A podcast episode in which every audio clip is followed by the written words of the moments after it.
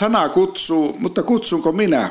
Näin kysyy kansanlähetyksen vuosisuunnitelma. Tämän viikon raamattuavamen jaksoissa mietimme, miten olisimme sanan jakajia ja sanan äärelle kutsujia. Tässä ensimmäisessä ohjelmassa mietimme ensin Jumalan sanan olemusta, sillä sana on yksi raamatun avainkäsitteistä. Ilman Jumalan sanaa ei ole syntynyt mitään, mitä syntynyt on. Koko maailma on luotu Jumalan sanalla, kertoo luomiskertomus. Luomme Johanneksen evankeliumista, että koko maailma on syntynyt sanan, eli Kristuksen kautta. Kaikki on syntynyt sanan voimalla, Mikään, mikä on syntynyt, ei ole syntynyt ilman häntä. Ja sana tuli lihaksi ja asui meidän keskellämme, ja me katselimme sen kaltaista kirkkautta, kuin ainokaisella pojalla on isältä.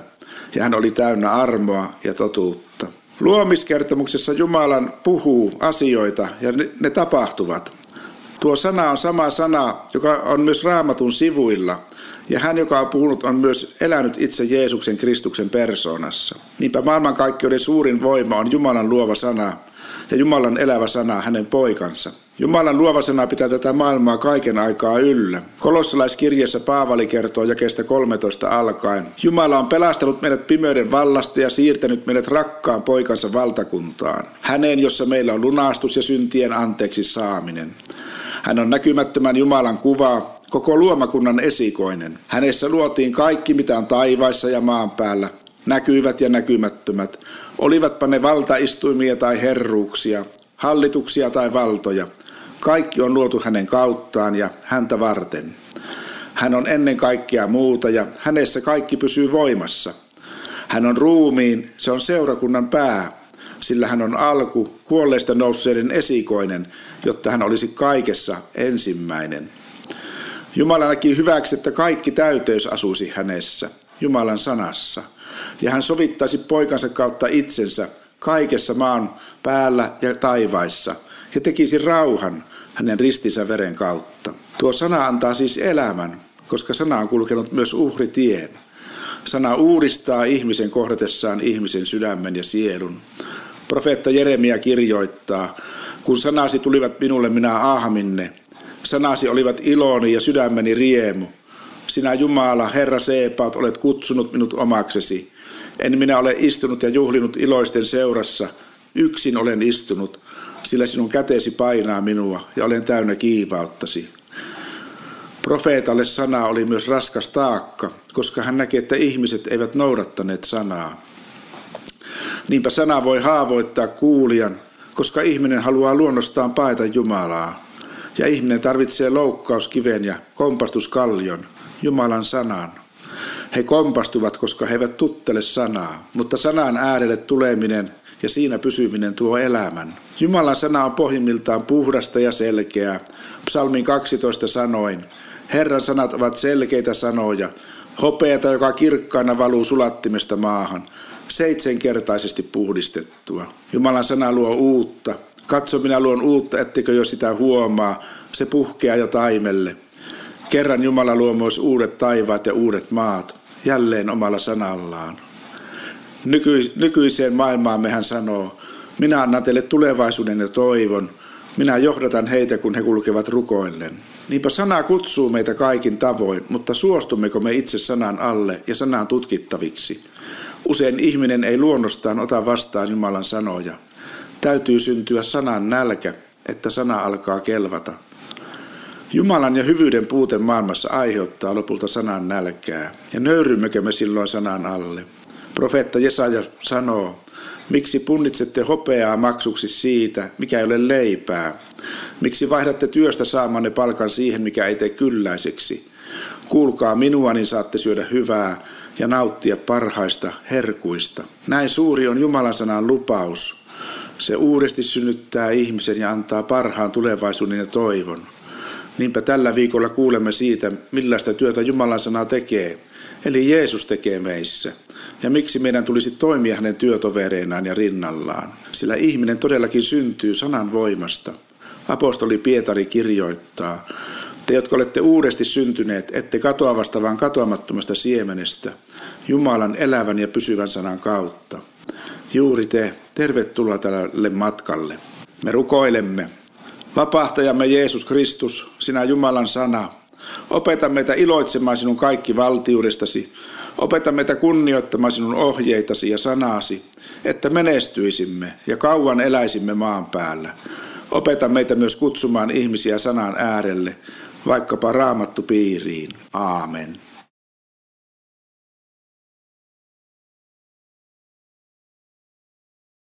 Hyvä kuulija, eilen pohdimme sitä, että kaikki on syntynyt sanaan, eli Jumalan pojan voimalla, ja sana syntyy myös ihmiseksi ja eli meidän keskellämme. Apostoli Johannes kirjoittaa, että hänessä oli elämä ja elämä oli ihmisten valo.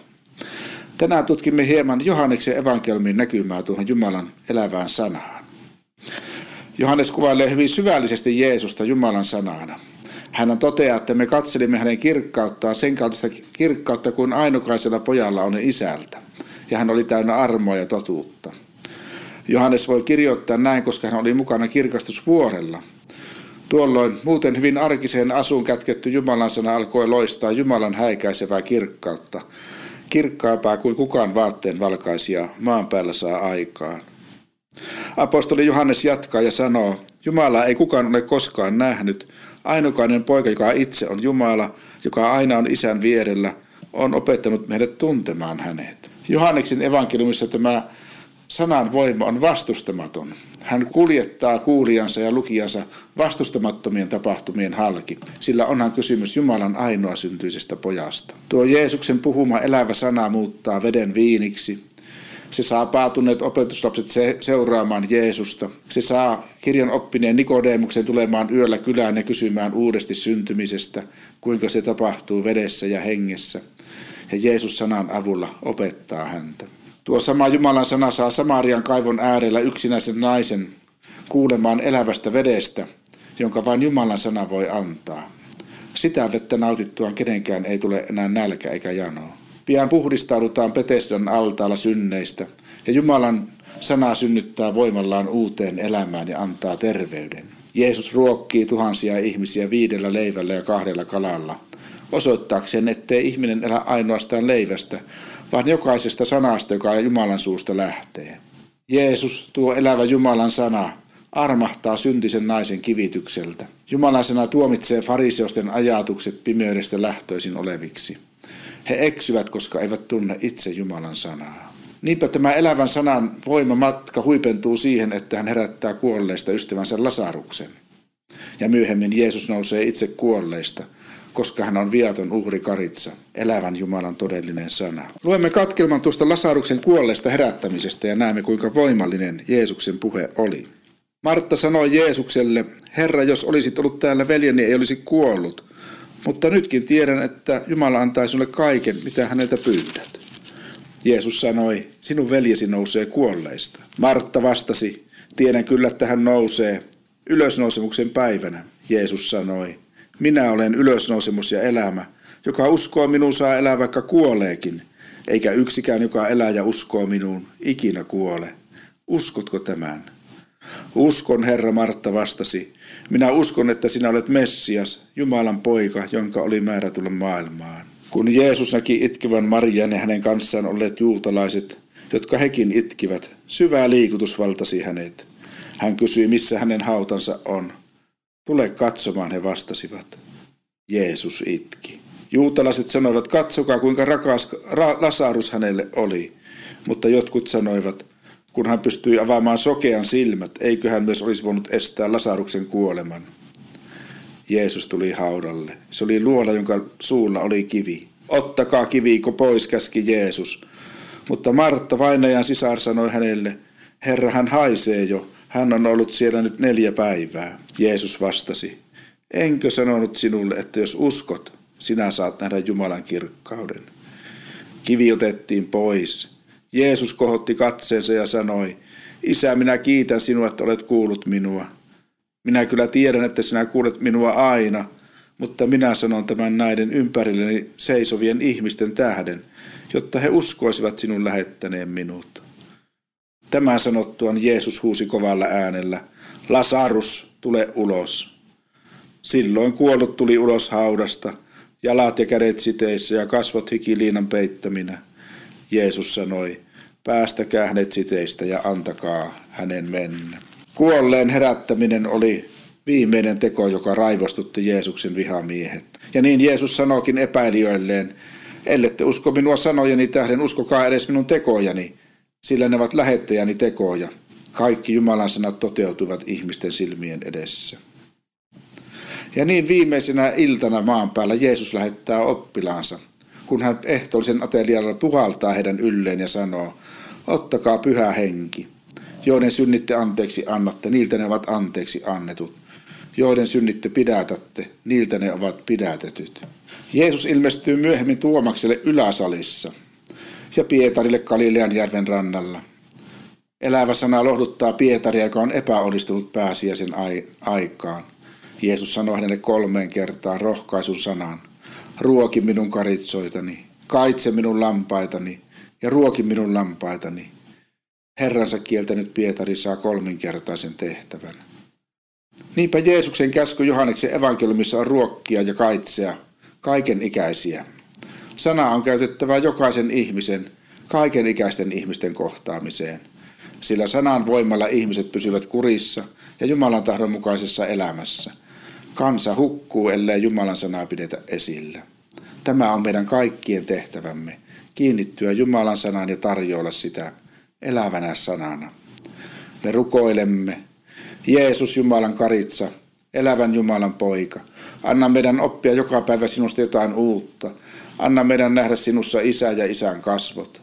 Anna rohkeutta käyttää sanasi niin, että se voi muuttaa ihmiselämää ja varjella kaikesta pahasta. Kiitos uutta luovasta ylösnousemuksen voimasta. Aamen.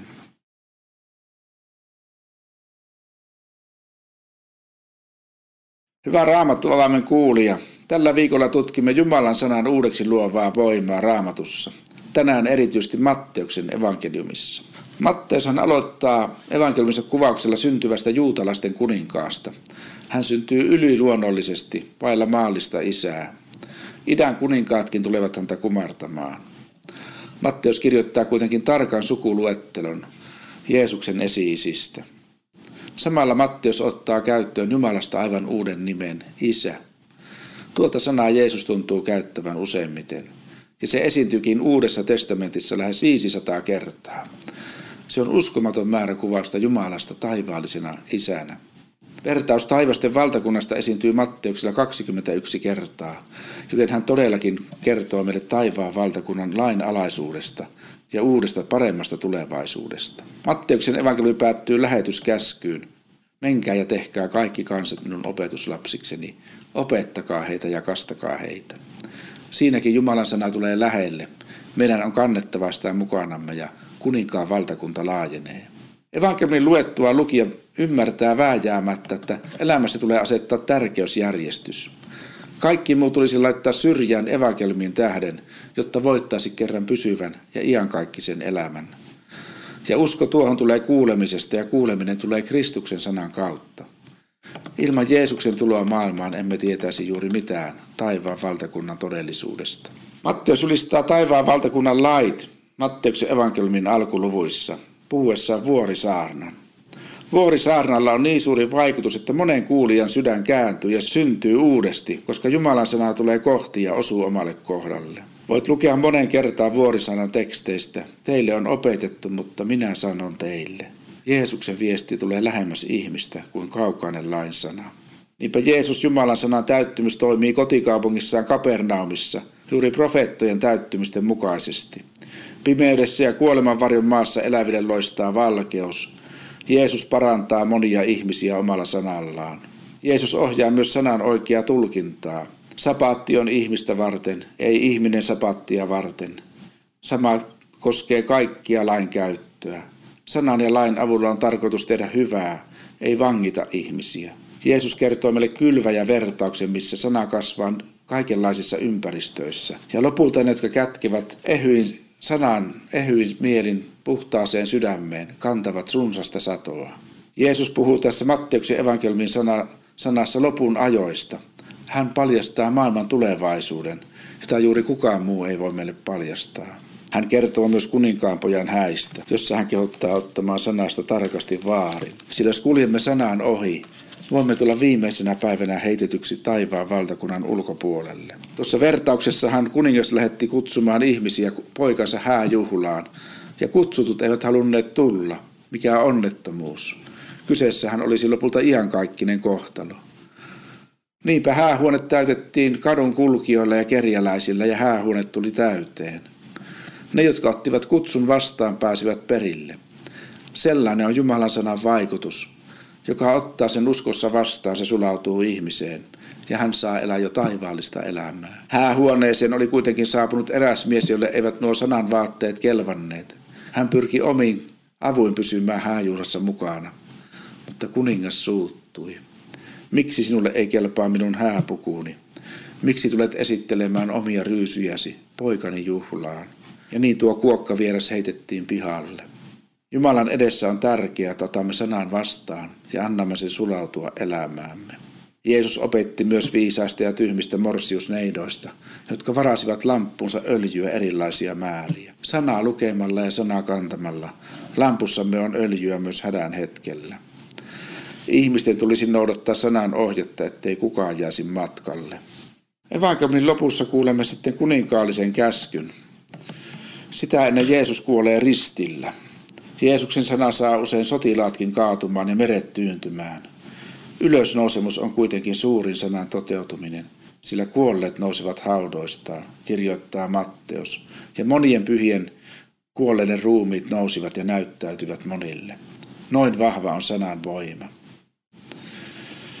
Jeesus suostuu ristille sanan täyttymyksenä, mitä ihmiset eivät tahdo ymmärtää. Ylösnousemuksensa jälkeen Jeesus antaa meille käskyn, kuinka tulisi noudattaa hänen sanaansa. Hän sanoo, minulle on annettu kaikki valta taivaassa ja maan päällä. Menkää siis ja tehkää kaikki kansat minun opetuslapsikseni.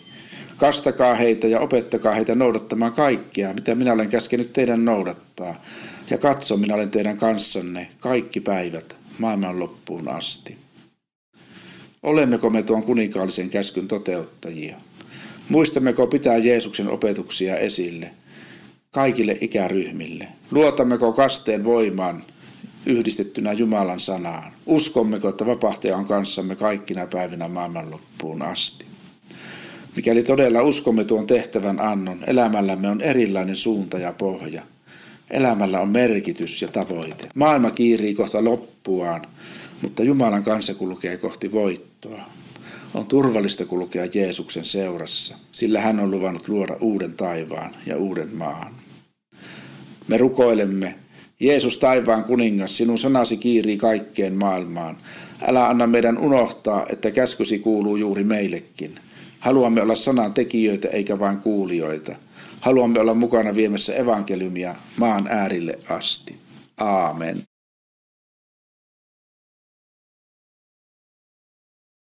Hyvä raamattavaamen kuulija, tällä viikolla tutkimme Jumalan sanan uudeksi luovaa voimaa. Tänään puhumme Jumalan sanasta Luukkaan evankeliumissa. Jukkaan evankeliumina alkaa vakuutuksella siitä, että Luukas on tarkkaan asioita tutkittuaan päättänyt kirjoittaa kirjallisen selvityksen siitä, miten asiat ovat kulkeneet Jeesuksen Kristuksen syntymässä ja elämässä. Samalla hän tallettaa juuri Jumalan ikuisia sanoja, koska Jumala tahtoi hänen näin tekevän. Luukas haluaa kuvata meille Jumalan poikaa, joka on samalla kuitenkin ihmisen poika, juuri meidän kaltaisemme. Ihmisen poika, joka tuli julistamaan Jumalan valtakunnan tulemista maan päälle, jotta ihmiset saisivat avun oikealla ajalla. Niinpä Luukas kertookin tarkkaan, miten elävä Jumalan sana syntyi ihmiseksi. Muistamme hyvin Luukkaan jouluevankeliumin keisari Augustuksen ajasta. Sana on ihmisten huudilla, kun suuret tapahtumat kohtaavat ihmistä. Löydämme Luukkaasta ihmisten kiitoslauluja, koska Jumalan hyvyys yllättää. Luukas käyttää Jumalan pojasta nimitystä ihmisen poika peräti 15 kertaa. Sanan vaikutuksesta syntyvät niin Jeesuksen serkku Johannes ja Jeesus, Jumalan poika, ihmeellisten tapahtumien kautta. Luukas kertoo, kuinka Jeesus 12-vuotiaana on itse jo elävän sanan kantaja, kulkiessaan temppelissä, ja kaikki ihmettelevät hänen viisauttaan. Luukas kertoo monen ihmisen ilon aiheesta, kun se kohtaavat Jumalan pojan ja samalla Jumalan sanaan. Evankeliumiin talletetut Elisabetin ja Marian kiitosvirret ovat Jumalan antamia sanoja. Sakarias puolestaan Johanneksen isä menee sanattomaksi, kun hän ei usko enkelin tuomaa sanaa. hän onkin yhdeksän kuukauden ajan mykkänä. Sen sijaan lasten ja imeväisten suusta kuuluu kiitos Jumalan pelastusteoista, vaikkapa palmusunnuntain riemusaatossa. Löydämme evankelmista myös vanhat profeetat Hannan ja Simeonin, jotka luottavat Jumalan sanaan. Löydämme paimenet kerolla, jotka uskovat kuultuvan sanaan. Tai monet Kapernaumissa apua tarvitsevat ihmiset, spitaaliset, mykäät, raajarikot, Löydämme sadan päällikön, joka kaipaa palvelijalleen parantumista. Löydämme kuolleen, joka nousee ylös Jeesuksen sanan voimalla. Ja Jeesuksen kertomissa vertauksissa sana tulee hyvin lähelle. Tutuimmat vertaukset laupiasta samarialaisesta ja tuhlaajapojasta, kadonneesta rahasta, rikkaasta miehestä ja lasaruksesta. Luukas on vestarellisesti tallettanut Jumalan isän sydämestä kuvauksen, juuri siitä, mistä Jeesus vertauksissaan kertoo. Löydämme kymmenen spitaalista, josta vain yksi palaa kiittämään Jumalaa hänen parantavasta sanastaan. Löydämme sakkeuksen, joka huomaa Jumalan sanan armahtavan häntä ja antavan uuden elämän. Ja kaiken huipuksi löydämme ristin ryövärin, joka viimeisillä elämänsä hetkillä löytää Jumalalta toivon sanan. Löydämme myös Emmauksen tien kulkijat, jotka Jeesuksen ylösnousemuksen jälkeen kulkevat murhemielisinä kohti Emmaus-nimistä kylää. Ja kuitenkin heidän kulkiessaan tuntematon mies liittyy heidän seuraansa ja kysyy, mistä te oikein puhelette. Ja kun käy ilmi, että nuo oppilaat pitävät Jeesusta kuolleena ja ovat hämmentyneitä uutisesta, että hän olisi noussut kuolleista, tuo tuntematon muukalainen opettaa heille Jumalan sanan salaisuuksia.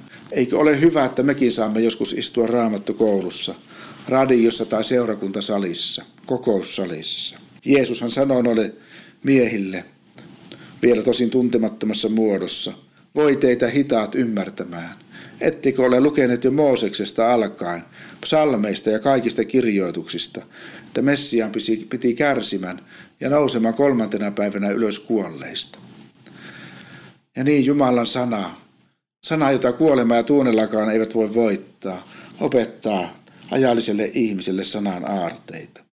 Emmaustuksen tien kulkijat ilahtuvat niin suuresti, että lähtevät jo samana iltana takaisin muiden oppilaiden seuraan. Kristus on todella noussut kuolleista. On uusi aika maailmalle. Ja niin Jeesus sanookin oppilailleen lähetyskäskyn myös Luukkaan evankeliumissa. Hän sanoo näin. Kun te saatte voiman, te olette minun todistajani Jerusalemissa, Juudeassa, Samariassa ja aina maan ääriin asti. Haluaisimmeko kätkeä nuo Jeesuksen sanat sydämeen?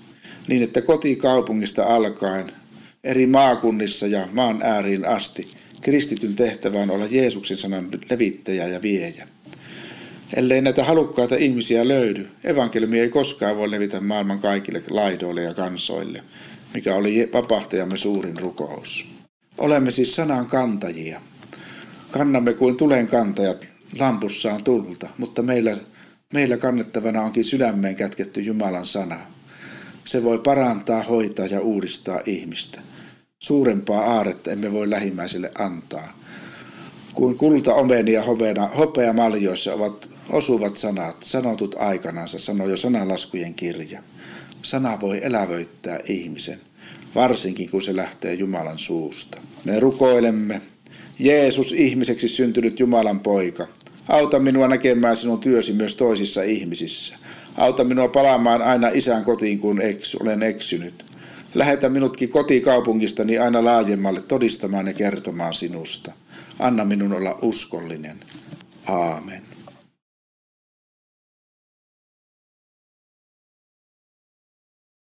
Tervetuloa Raamattuavaimen pariin. Tällä viikolla tutkimme Jumalan sanan lupauksia ja vaikutusvoimaa yli ihmiselämän. Tänään tutkimme Jumalan sanaa Markuksen evankeliumissa. Markuksen evankeliumi on evankeliumin kirjoista lyhkäisin. Se on helppo lukea melko nopeaan ja se sisältää vain 16 lukua. Markuksen evankeliumi menee suoraan asiaan. Se on kuin tehokas vitamiinipilleri, joka antaa juuri tarvittavat eväät ihmisen arkeen. Sitä voikin lukea saadakseen voimaa. Evankeliumissa Jumalan poika, eli Jumalan sana, sanan lähettiläs, tulee auttamaan ja kohtaamaan ihmisiä. Ja ihmetteot tuovat sanan ihmisten näkyville ja käsiin kosketeltaviksi. Tuon sanan voimalla ajetaan pois myös pahoja henkiä. Se on vahva todistus Jumalan valtakunnan tulosta ihmisten keskelle. Evankelmin alussa Johannes Kastajan sana ja todistus kertoo, että Kristus, Jumalan karitsa, on tulossa maailmaan. Johannes kutsuu ihmisiä parannukseen ja parannuksen kasteeseen. Hän sanoo kuitenkin, että tuleva Messias antaa pyhän hengen kasteen. Hän kastaa pyhällä hengellä ja tulella. Jeesus osoittaa juuri sanan voiman parantamalla alkuunsa Pietarin anopin ja antamalla syntejä anteeksi, kuten vaikkapa halvaantuneelle miehelle, joka on laskettu katon lävitse hänen kotiinsa. Sanan äärellä liittää leipää, myrsky tyyntyy ja sairaat paranevat. Erityisenä sanan tunnusmerkkinä riivaajat tuntevat Jeesuksen vallan ja voiman ja vapisevat ja pelkäävät Jeesuksen sanojen edessä. Riivaajat tottelevat aina Kristuksen sanoja. Jumalan sana kiirii läpi luomakunnan. Hän voi sanallaan tehdä kaiken, mitä ihminen vain voi unelmoida. Markuksen tallentama Jumalan sana huipentuu siihen, että Messias kertoo lähtevänsä kohden Jerusalemia ja ristin kuolemaa. Tuo hämmentää kaikki kuulijat, mutta samalla raamattu avautuu pala palalta. Jumalan sana sisältää kätkettyjä viisauksia, jotka oikealla hetkellä tulevat esille. Oppilatkin ymmärtävät lopulta, että Jeesus, Kristus, hänen määränsä oli kuolla ristille ja nousta kuolleista. Sanan tie on kaita, se vie pelastukseen syntien sovituksen kautta. Jumalan sana osaa vastata myös ihmisten kiistakysymyksiin niin, että se nostaa esille oleellisen asian, eikä jää väittelyjen tasolle. Ihmiset näyttävät olevan hukassa, esimerkiksi sapaattisäännöissä, huolehtiessaan vanhemmista, pitäessään vihaa toisilleen, jättämässään veroja maksamatta tai ylösnousemuksen uskossa. Kaikissa näissä asioissa Jeesus opettaa, miten Jumala tahtoisi meidän toimivan. Jumalan sana näyttää myös joutuvan hukkaan ihmiskunnalta. Aikojen lopulla tulee aika, jolloin rakkaus kylmenee, eikä kuukaan anna valoa kirjoittaa evankelista Markus. Silloin ihmisen pojan merkki nähdään taivaalla ja ihmisen poika saapuu suuressa kunniassaan. Eli silloin kun sana on hukassa, sana onkin jo oven takana tulossa. Hän itse palaa maan päälle. Tuota samaa Jumalan sanaa kuulustellaan ylipappien edessä, mutta siellä hän vaikenee. Sana sillä silloin sanan aika ja etsikon aika on jo ohitse. Sana voidaan pilkata. Sanan lähettiläs ristiin naulitaan, mutta hän voittaa kuoleman hyvyydellään. Ja ylösnousemus osoittaa sanan todenperäisyyden. Niinpä apostoli Paavali sanoo, jos kuolleiden ylösnousemusta ei ole, silloin meidän uskomme on turhaa sillä Jumalan sana elää ja ilmestyy kuolemankin jälkeen. Sanaa ei voi kukaan kukistaa. Se on lähtenyt voittajana tähän maailmaan. Joka kamppailee sanaa vastaan, kamppailee itsensä Jumalaa vastaan. Apostoli Markus lopettaa evankeliumissa kirjoittamalla, menkää kaikkialle maailmaan, julistakaa evankeliumi kaikille luoduille. Jos us, joka uskoo sen ja kastetaan, hän pelastuu. Joka ei usko, tuomitaan kadotukseen. Ja niitä, jotka uskovat, seuraavat nämä merkit. Minun nimessäni he ajavat pois pahoja henkiä. He puhuvat vierailla kielillä. He tarttuvat käsin käärmeisiin. Ja vaikka he joisivat tappavaa myrkkyä, se ei heitä vahingoita. He panevat kätensä sairaiden päälle ja nämä paranevat. Niin opetuslapset lähtivät matkaan ja he saarnasivat kaikkialla. Herra toimi heidän kanssaan ja vahvisti sanan tunnusmerkeillä. Lyhyydestään huolimatta Markuksen evankeliumi on karismaattinen evankeliumi. Me voimme uskoa, että sanan julistusta seuraavat tarpeen mukaan myös Jumalan antamat merkit. Jumalan haluan vahvistaa ja täyttää oma sanansa alusta loppuun asti. Jeesuksen nimi onkin alfa ja omega, alku ja loppu. Hänen käsissään ovat kaikki elämämme päivät. Voimme noudattaa Markuksen evankeliumin antamaa lähetyskäskyä julistamalla rohkeasti Jeesuksen tekoja. Me rukoilemme, Jeesus, sinä ihmisten palvelija, Anna meidän ottaa sinusta esimerkkiä siinä, kuinka ihmisiä tulisi auttaa ja palvella. Auta meitä aina muistamaan ristin tuoma siunaus ja ristin tie sanan varmana merkkinä. Auta meitä uskon tiellä. Aamen.